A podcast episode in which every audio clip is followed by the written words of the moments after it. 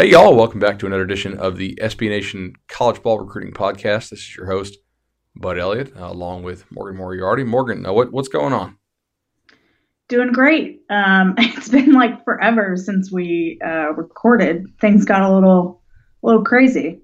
Yeah, we, we kind of had to drop things, uh, do a little little reporting on, on some different stuff. And I know you were at the Heisman, which is awesome. Congratulations to you. That's a, that's got to be a bucket list item on a reporter's list.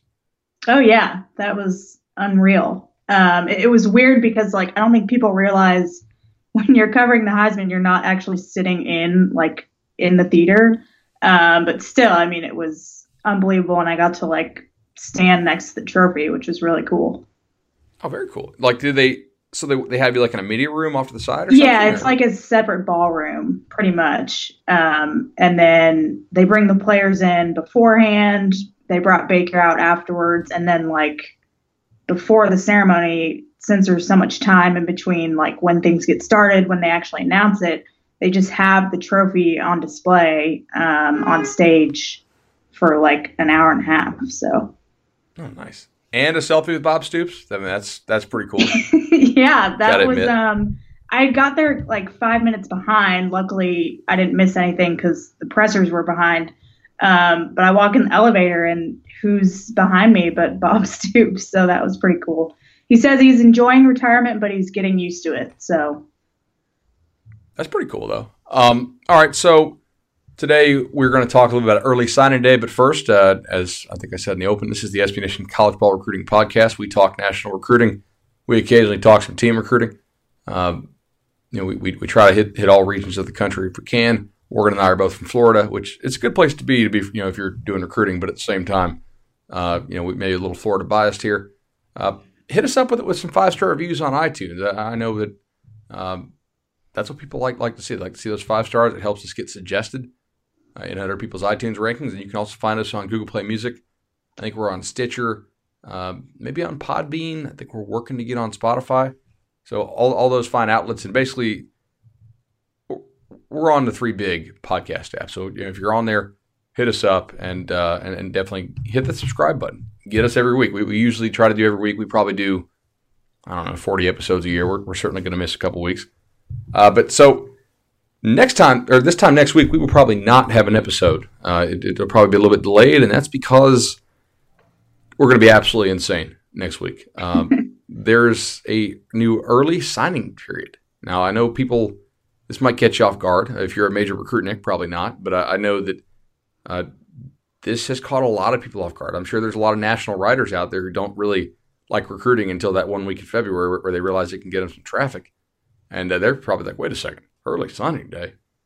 So just for people out there, if you're a, a, recruit and you have an offer, you can now sign early and be done with it, not have to think about, you know, hey, am I going to get dropped or, um, you know, is there an inter school I want to visit? If you want to sign December 20th through the 22nd, you can now sign and uh, this is going to be a circus. There's there's no doubt about it. Um, we've never had one before, so everybody's kind of asking us what to expect. And and, and Morgan, what what do you think is going to happen here? Because I, I, know there's a lot of coaches out there who don't even know what to expect. yeah, I think um, just from like looking at it through a casual fan's perspective, like I feel like they're completely caught off guard because a it's what three days before Christmas. Um, and B, I mean, the announcement was kind of a big deal, but still, it's kind of flown like under the radar. Um, so I think initially what we expect, and I, I know you'll agree with me too, and you've talked to some coaches who do as well, the majority of classes are going to be filled out on these three days, um, which makes sense because if you have your mind made up, if you're committed, you know where you want to go, why not just sign and get it over with instead of waiting until February. Um, so I think it's going to be really, really busy, especially because there's three days as opposed to one, which means, you know, I think more things could just pop up than usual over the course of three days. Maybe things change within the course of a day or two. I don't know. Um, so it's definitely going to be a learning experience from our perspective for the coaches and for these prospects as well who really have never, you know, talked to anyone who's done this before. Yeah, I, I, I really don't know exactly what to expect, and I for that, I, I turn to those coaches and I, I talked to a lot of them. I think probably probably close to thirty.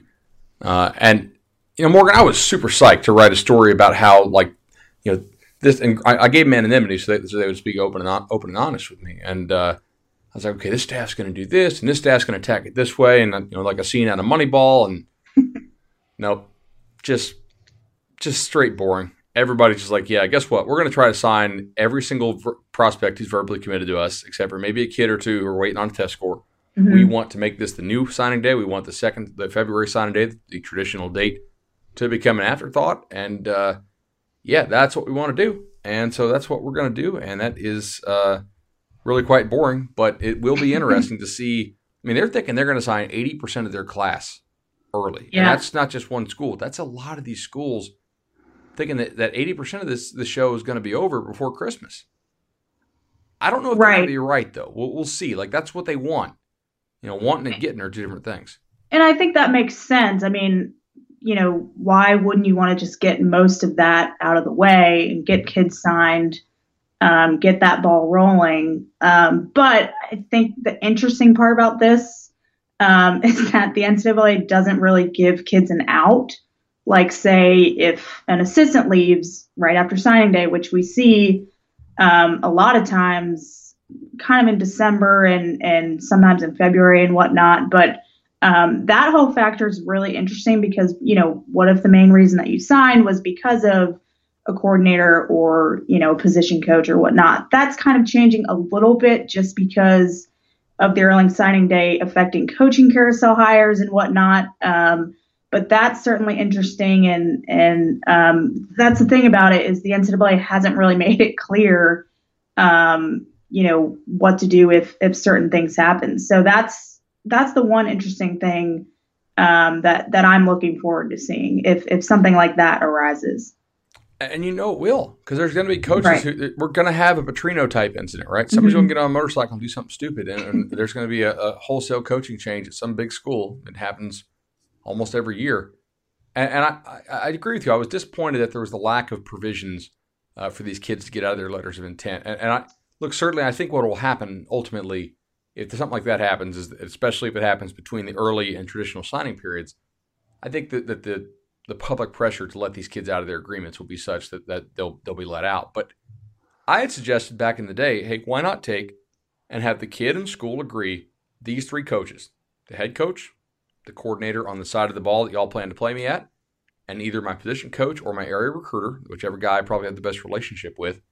If one of these three coaches leaves between early signing day and traditional signing day, I can get out of my letter of intent.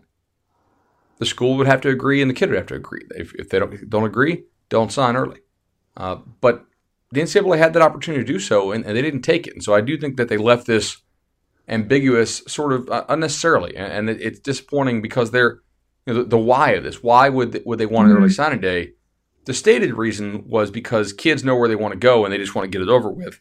So that they're kind of saying this is for the kids, but at the same time, you know, Morgan, I, I feel like there are provisions in this, or rather a lack of provisions, that make me think this is really not about the kids, and it's really about the, the schools trying to exert uh, more leverage over the kids at an earlier date.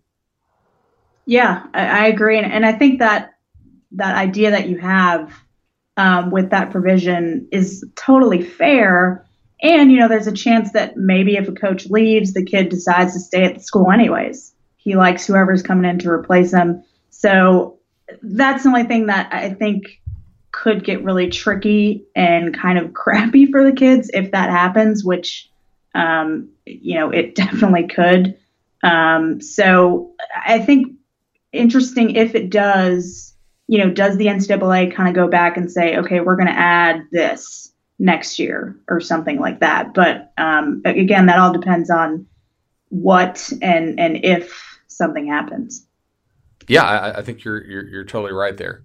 Um, so going into the signing day, uh, some things I'm watching. Who's going to get the the top like junior college kids? Because this is also the date that junior college kids typically sign, and that'll that'll be the same this year. How many of the top uncommitted kids are going to sign? Like, are they going to decide, okay, I want to just sign early and get this out of the way, or are they going to take it down to February? You know, like like a Micah Parsons uh, of, of, Pennsylvania, who we think is probably mm-hmm. going to go to Penn State, or Pat Surtain, who I don't think is going to sign anywhere early because he still has a lot of visits he wants to take. You know, uh, Ibai Anoma, the, the guy at, at, at Baltimore St. Frances Academy, one of the, the fastest rising prospects in the nation and a, a really elite defensive end. Does you know does he pull the trigger on Bama now? Does, does KJ Henry go to Clemson now? I, I don't know. I mean, I, I think a lot of these kids are going to kind of jump on the wave and get this over with. But the question is, you know, how many? I, I'm scrolling through the you know the top 25 here as far as committed kids, and I'm seeing one, two, three, four, five, six, seven, eight, nine, 10, 11, 12, 13, 14. 14 of the top 25 a week out are uncommitted. Now, I can tell you where most of them are going, I, I think. But are they going to go there and they, are they going to go early? What is the composition of early signing day going to or early signing period going to be? Is it going to be most of the elite kids signing, or is it going to be a lot of the lesser kids signing because a school might say to you, hey, if you don't want to sign early, we're going to go sign somebody else? Because uh, that's right. definitely a thing that's going to happen, I think.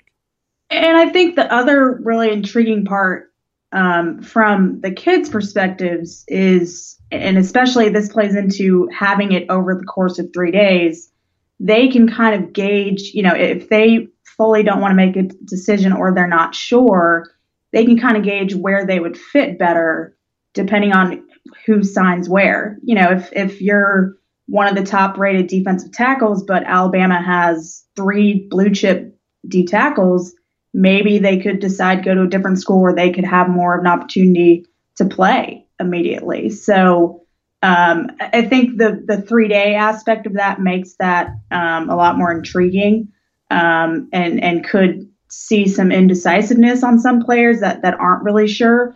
Um, but that obviously goes back to what the schools and coaches are telling them as well. One thing that I think every single coach told me, Morgan, was if you're verbally committed to us and you don't sign, you're not truly committed.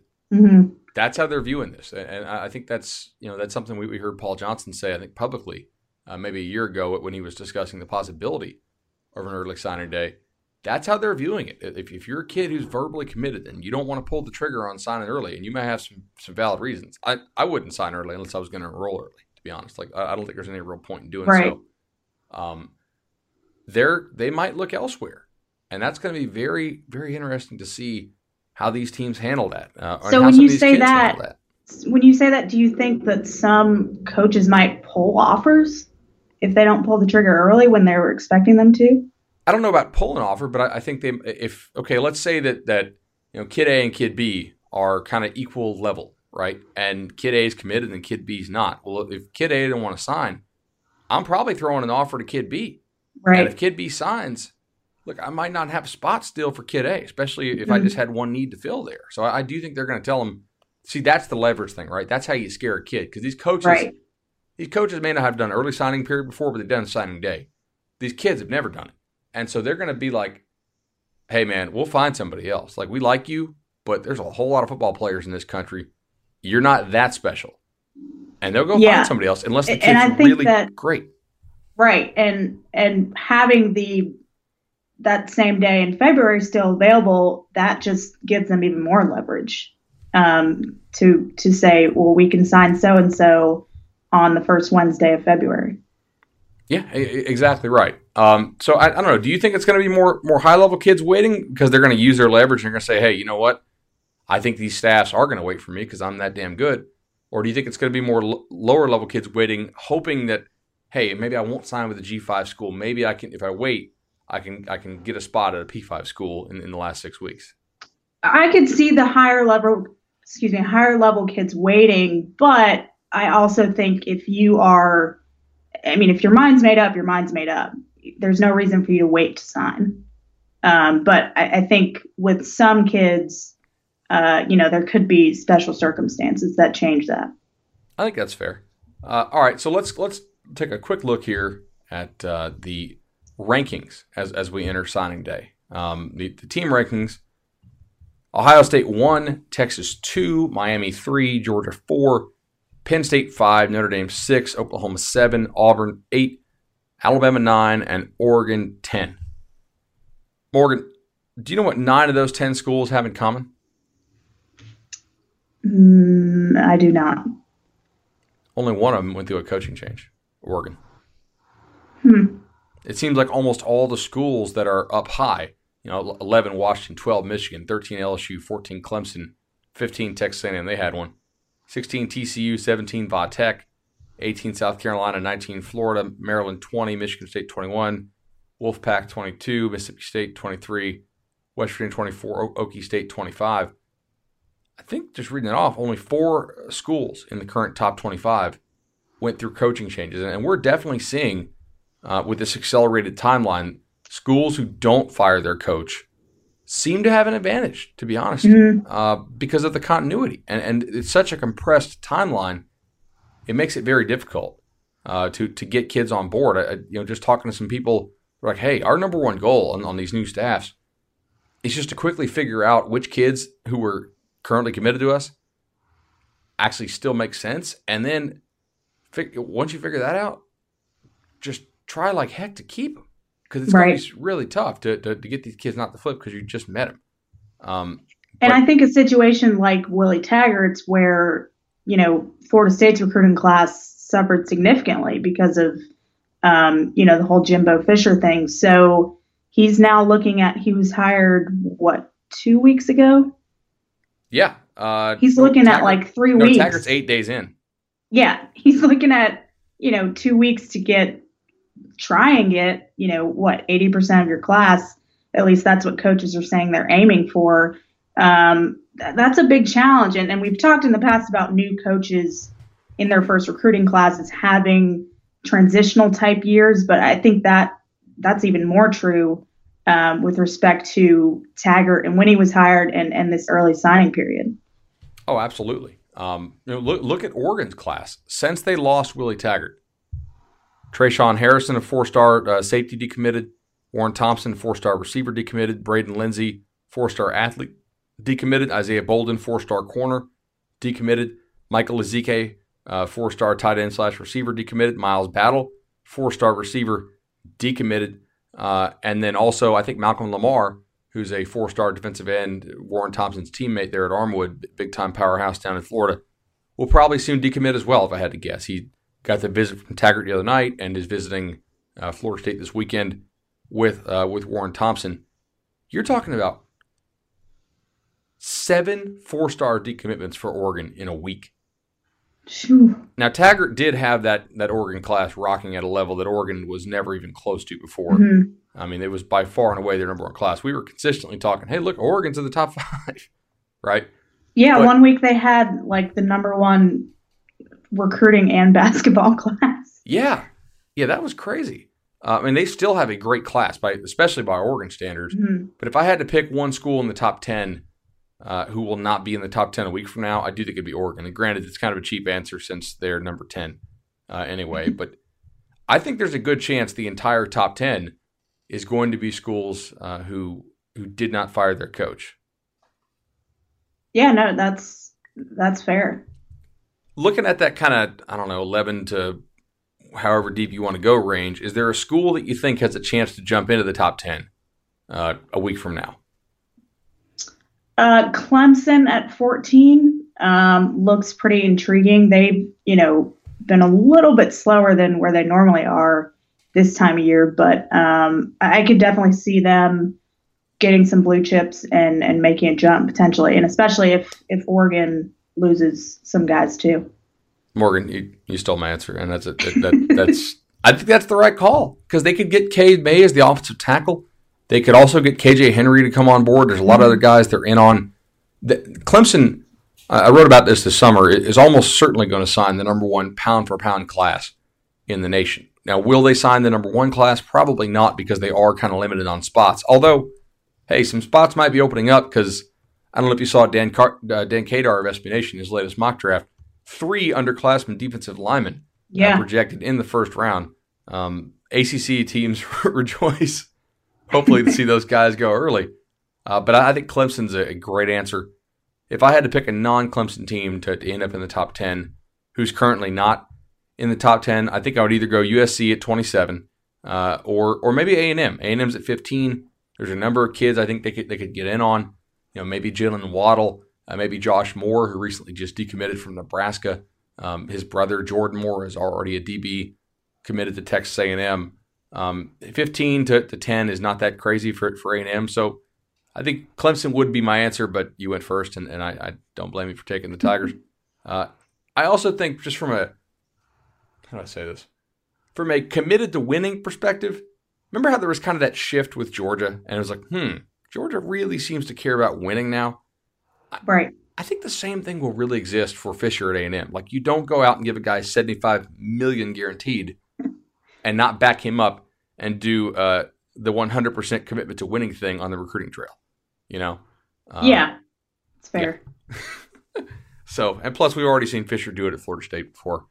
Uh, which which team that has a new coaching staff do you think is going to is going to have the, the highest class uh, I guess outside of A and M, since we already discussed A and M. Um, the options we have here: what Florida, Oregon, Florida State. I was gonna say Florida, but I didn't want to come off as biased. Um, no, I think it's a good answer. If anything, I mean, I'm just interested to see where that ends up because Mullen, pretty sure he was the first head coach in Florida to be hired out of the three that um, were hired. So um, you know, he's had some time, and now obviously he has to go up against um, Willie Taggart, which I, am sure isn't fun on the recruiting trail, but he's obviously got time on his side um, as opposed to Taggart. Um, Mississippi State's at 23 right now, which is pretty good in terms of where they've been in years past. Um, how much does that change with Joe Moorhead coming in? I could see them potentially making a jump um, maybe getting some Penn State kids. I don't know. But I think those two. Let me see if I missed anyone else. Oh, and obviously um, Tennessee with uh, Pruitt. Yes. Uh, I don't know if you saw this or not uh, today. Tennessee hired the guy, like recruiting director at LSU, really managed it that program in kind of like a GM style. I think that's a heck of a hire for Jeremy Pruitt. Uh, Thomas is thought of very highly in the business, um, and he's a Tennessee guy, so, so, luring him back home. You know, I, I have my doubts about Jeremy Pruitt as a head coach, but part of being a head coach is making good hires, and mm-hmm. certainly he seems to have made uh, several good hires right now, and we'll see a, another wave of hires here once bowl games are done and once the new tenth coach rule arrives in January. But that, that's a great hire. I, I think you're right. Florida, Tennessee. Well, I guess we'll see how much more Mississippi State can add. You know, part of that might just be, hey, if Moorhead can keep together the kids Mississippi State has, that would be a win for them. Right. Um, you know, Florida State has a lot of room to add. There's going to be a difference, though, I think, between early signing period and then final rankings because the, the people who close on final are, are the guys who can really close.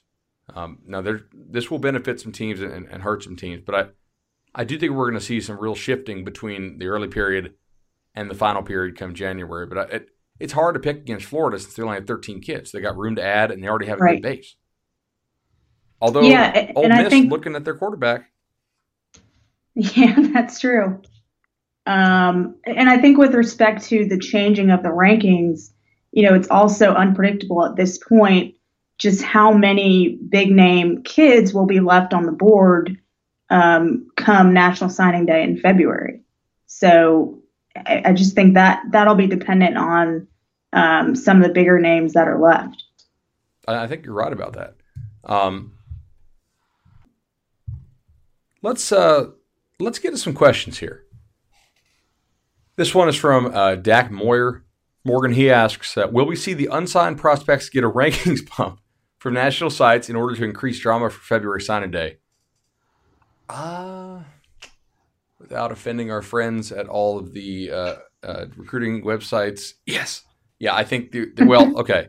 I don't know about a huge rankings bump because I don't know if they want to do it that obviously. Now, if a kid's uncommitted and he balls out at one of the All Star games, then you mm-hmm. have like a legit reason to bump him, and I think he might get like a uh, like an extra little bump too for being uncommitted. Certainly, we are going to focus like crazy on the kids who don't sign and, and blow them up like superstars. Just transparency here. I love the new early signing day because you get you get two of them. That's double clicks for us. We like that. That's cool. It's just it's the business. Thank you NCAA uh, for that. But you know we don't put rankings on kids for the most part. So uh, I if we had to guess, I, do you think they might get a little bump? Um, a little. I, I didn't even think about the fact that the um the big you know recruit games are are after early signing day. So that's the one thing where I could easily see that happening. But I mean, other than that, maybe, but I don't think it'll be like anything ridiculous, like a ton of kids get an extra star or something. Right. No, I, I agree. Um, not, they're, they're not going to go from like three to fives on, on, a lot of kids or anything. Um, all right, Morgan, here's one for you. Which schools or type of schools benefit the most from the change? That from uh, Aaron FSU 85. I think we talked about obviously not going through a coaching change. Um, but I think if you have a lot of solid verbal commits um, that you've had locked down for a while, you have good relationship with them, you know they're going to sign, um, that helps. So I don't know if it's a specific type of school as opposed to like type of class that you have.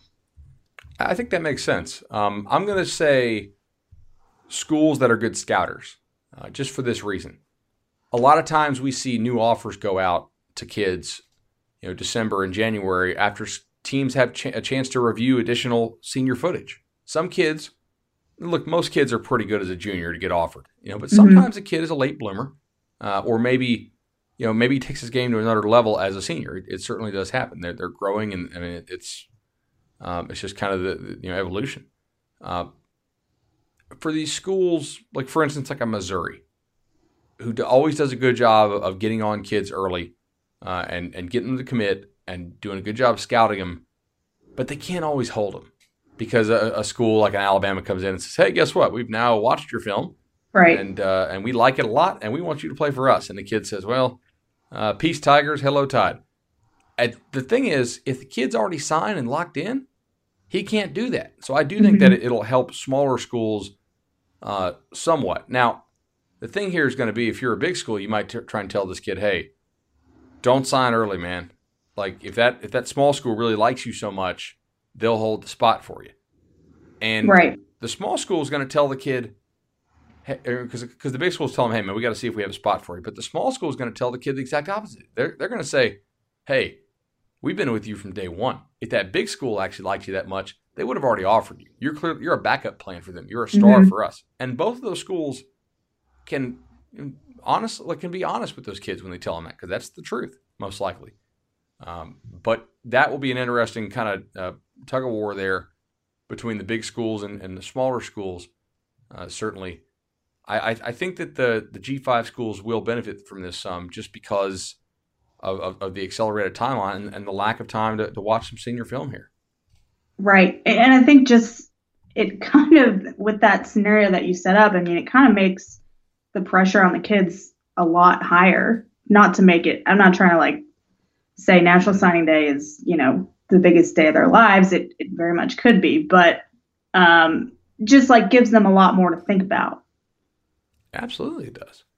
Okay, this one is from uh, Lorenzo Corte uh, at Hoya, Texas. He asks Are players at some positions more likely to sign early than others? Offense versus defense, quarterbacks versus defensive linemen, etc.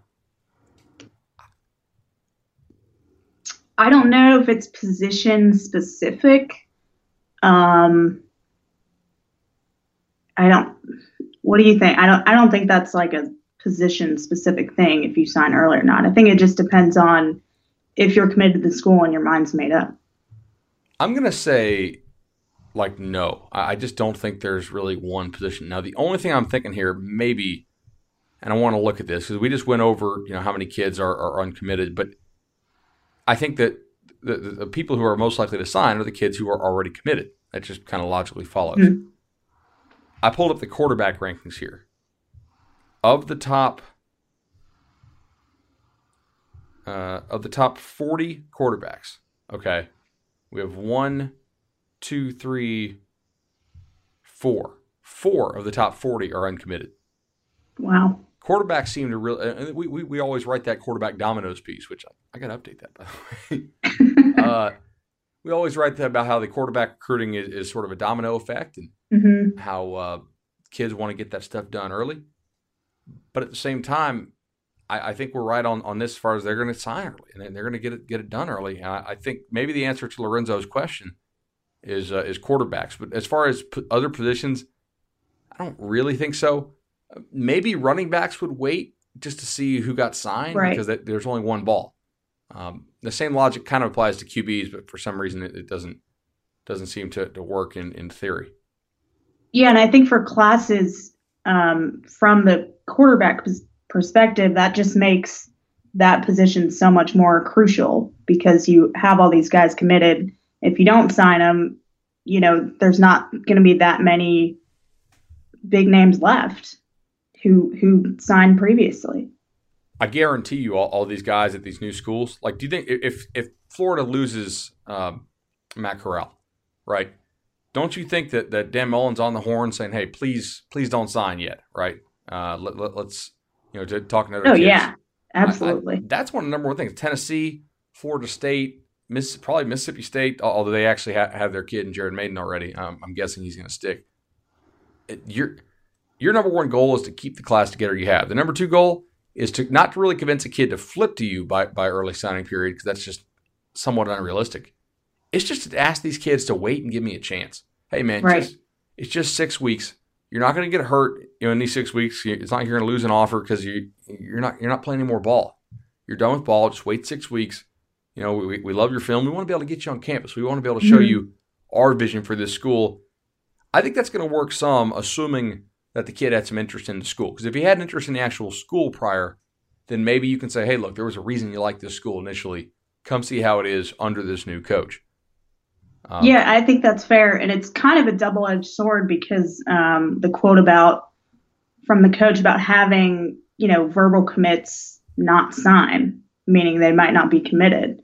Does that kind of lessen their stock to the team that they were verbally committed to? Maybe. It probably does. At the very least, it puts them on alert, right? It, it's Yeah. going to depend. If the kid's really good, it's not going to lessen their stock. They're still going to have to recruit their butts off to get right. it. Um, you know, but if uh, you know, this had like like not all players are created equal. You know, certain certain uh, certain kids get get certain rules, and and uh, people don't like that. But that's kind of the way it is anywhere. Like if you're really talented, you can probably get away with some stuff, and if you're not, better walk the straight and narrow. All right, Morgan, this is from Juan Camargo. Uh, laughing because I, I butchered his name a couple times and we just edited that part out. Uh, what lessons do you think coaches and prospects will learn this year that can alter how the new signing day will play out in years to come? Ooh, this this is a good one. You you want first or you want second? Uh, either or. Oh, have at it. I think it just, um, like we mentioned, it'll be a learning experience, and I think timing um, is a big factor, especially when you you look at okay the kids that you got and the kids that you didn't get. Um, I think I, I'm trying. I have like a ton of different ideas that I'm trying to lay out. Basically, I think that you'll learn, you know, if the kids are committed, will they sign? um, what to do if verbal commit doesn't sign. Um, and, and I think it'll give them more clarity uh, moving into National Signing Day to where they can say, okay, well, we missed on these guys, but we can get so and so in February. Um, obviously, these coaches are thinking about that. They they know that's how it's going to be. Um, but once you actually go through it, um, that'll give them a much better handle on how to deal with that moving forward in the coming years. I think that's exactly right. I I do wonder if we have one of these situations where like you have major coaching changes, if kids aren't going to tell their friends who, who are juniors, hey man, like I, especially like like if you are not enrolling early, hmm don't go early, man. Like, like don't don't sign early if you're not enrolling early because there's no real there's no real point. It's not that much added security, and uh, and look, man, you could get totally screwed here if your favorite coach if he leaves. Um, so don't do it. I, I think that could be something. I, I if this goes like coaches think it's going to go, and they actually have eighty percent of their classes filled, and, and I'm skeptical this is going to happen. Like this might just be wishful thinking. It's just kind of you know, wishful thinking from all of them, surprisingly, and the same wish. If that happens, I do think there's going to be some negative blowback, and I think we're going to have Mhm. fewer kids sign in, in you know, in, in, future years. I don't know what the sweet spot's going to be, but I- but I don't necessarily think it's eighty percent. That's that's a lot. Although I do think Right. it's going to be more than half, and, and probably should. And I don't know how much this will be a factor, um, mainly because I know most of the time grades and everything are figured out, but um, I think coaches learn how to handle guys that are maybe on the cusp of making the deadline for either test score or GPA or final grade or whatnot. Um, just kind of learning how to experience and deal with those guys um, with respect to early signing day. I, I think that's that's spot on. Um, all right, just uh, two more here. And uh, you know, if y'all have been listening to us all year, I, I, really appreciate it. I feel like like the chemistry for the show is, is getting better. And at first, it was kind of rough, but that's what happens when you have a new show. So we we definitely appreciate y'all sticking with us. And uh, and if you're a new listener, uh, thanks for coming aboard and listening to the SB Nation Recruiting Podcast. We surely appreciate it. Um, this one is from uh, Ant Dab two seven. Uh, thanks for the Nolecast. Great work, guys. Uh, Morgan's not on the Nolecast, by the way, y'all. Uh, Morgan's a Gator. Uh, I wanted to know how you feel about our position in upcoming early cycles since the staff will be in place and have time to actually work. I, am going to take and flip this into kind of a more broad question so we don't just take an FSU question on this. I, I think that all of these new staffs are going to do a lot better in their second year, which is really kind of their first full year. Morgan, you know, Bill Connelly uses that term year zero, you know, for, for a new staff when, when it's like, like a total rebuild takeover type thing instead of year one. Yeah. I think we might need to start applying the term year zero to recruiting in the era of early signing periods because we've always written about this. And I, was it you last year or Richard who, who kind of wrote about the the first the first signing class these coaches do and how, how they're kind of lacking usually? Uh, must have been Richard because I don't remember that. Okay, it, it might have been Richard. Um, essentially, normally the the first recruiting class a, a, coach signs at his new school is probably the worst he's going to sign there assuming a successful tenure, simply because he doesn't have time to build these relationships quite as well. Mm-hmm. Take that and just dump steroids all over it.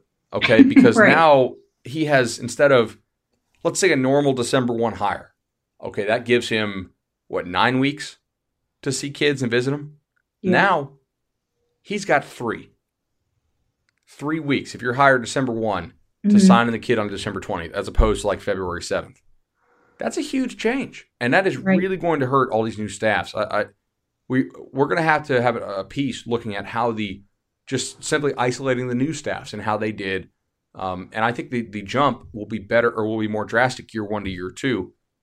There's also this this possibility out here, and Morgan, I don't know how much thought you put into this thing, but we might need to start really going back to the idea that coaches need five years.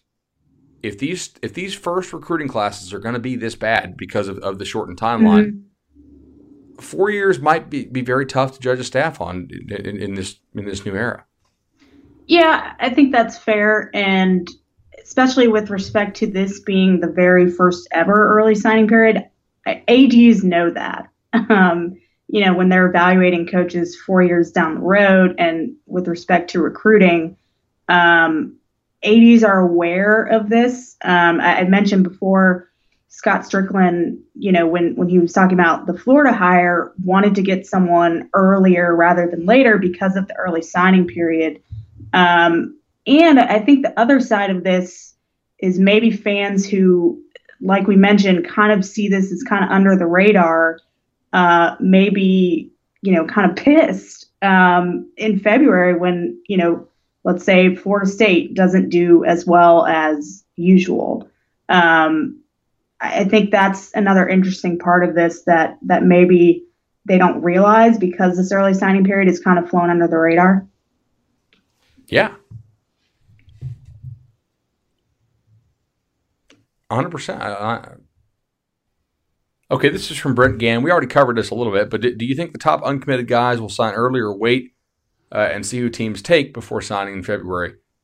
I, I don't think that kids are going to wait. I don't think the top kids necessarily wait that much to see who everybody else signs. And and the reason being, they all think they're the best ever to play the, the game at, the, at their position.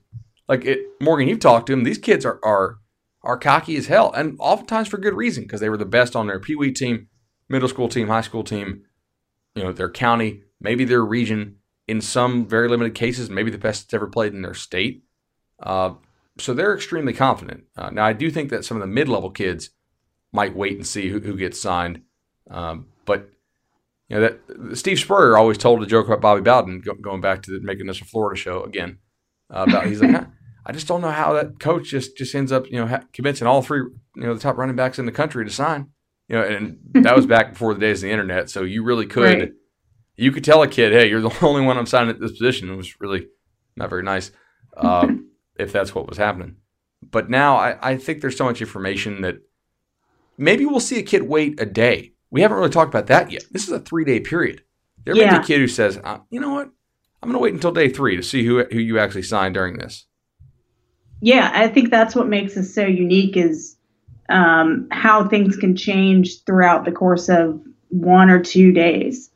Um, and I think I don't think that the top uncommitted guys necessarily um, are the ones that will wait, but um, like you mentioned, some of the mid-level guys, and if you have offers from a smaller school that really want you, um, as opposed to someone like Alabama seeing you as a potential, you know, spot, but but not a guarantee. Right. All right. Here, let's let's get on this last one, Morgan. Uh, how has the early signing period impacted the math of recruiting classes and roster management? This is from Quack and Tiger, one of our uh, Clemson bloggers. Uh, have coaches given out less scholarships this year because of it? Do you see any difference compared to previous years nationally, or with schools competing for the playoff? I, I really don't. I, I, I- have you noticed any kind of trend on this? Mm-mm.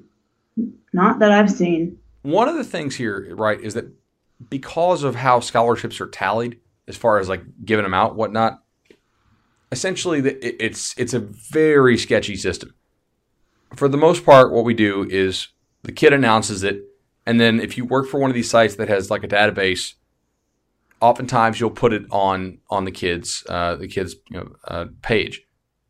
In a select few cases, the school might tell the, the, the website, "Hey, uh, we didn't really offer this kid. He's he's full of it," and then that, that offer will come off. But in a lot of times, the kid can just make up whatever offers he wants within reason. Right. Um, and and they'll be put on they'll be put on the page. A lot of times they're not like, you know, a, a million percent verified. And here's the other thing: some of these kids don't report all the offers they have, and this is probably the greater the greater thing. There was the the thing a couple years ago, a kid named Anthony Hines, right out of Texas. He was a linebacker. I think this was like the year before you joined us, and he had like 96 offers, according to him, and it was probably true. He's a very good player. The thing is, they would use that to see, you know, why, isn't Hines the number one linebacker? He has Mhm. 96 offers or whatever it was. And my response was, well, because uh, the, like another five star might not care about reporting that he has a, a Texas Tech or, or UTSA offer. Like it's not a school that's going to sign him. He doesn't care to brag about that. Yeah. Uh, so it's it's largely dependent on the kids reporting their own offers, and because of that, it makes it a very unreliable system to, to count in terms of like total scholarship offers given out and that type of thing. You can see maybe some general trends, but as far as like real accurate stuff that I'd want to do a study on, it's that's very tough. Yeah, and especially when you have a school like Alabama, when you know if if you have a quote unquote offer, that really just means an offer to come out and participate in camp and work out um, for the coaches Right. with, with certain. That- that's a that's a yeah exactly with certain not not all. you, you have an offer uh, contingent on coming to the camp and, and looking really good. Yeah. Uh, all right. Well, hey, stick with the SB Nation college ball recruiting page. Uh, that's uh, just click on SB Nation, click on recruiting. It's right there at the top. It's real nice to give us our own tab for that. Follow me on recruiting or on, uh, for recruiting stuff at SBN Recruiting. Follow Morgan at Morgan underscore Moriarty. Uh, and subscribe to us on iTunes, Google Play Music, Stitcher, Podbean, or whatever podcast provider you like, and hit us with those five star reviews. We'll probably do a show uh, probably Friday, uh, recapping National Signing Day, so you can listen to it. That'll be on the night of the 22nd. Hopefully, y'all can uh, can listen to it on that night, or maybe on the 23rd, uh, or maybe uh, for all y'all traveling on Christmas Eve, uh, maybe on, on that date. And should be a, a good show, recapping the first ever early signing period. Your guess is kind of as good as ours on what's going to happen with it. Can't wait. Bam.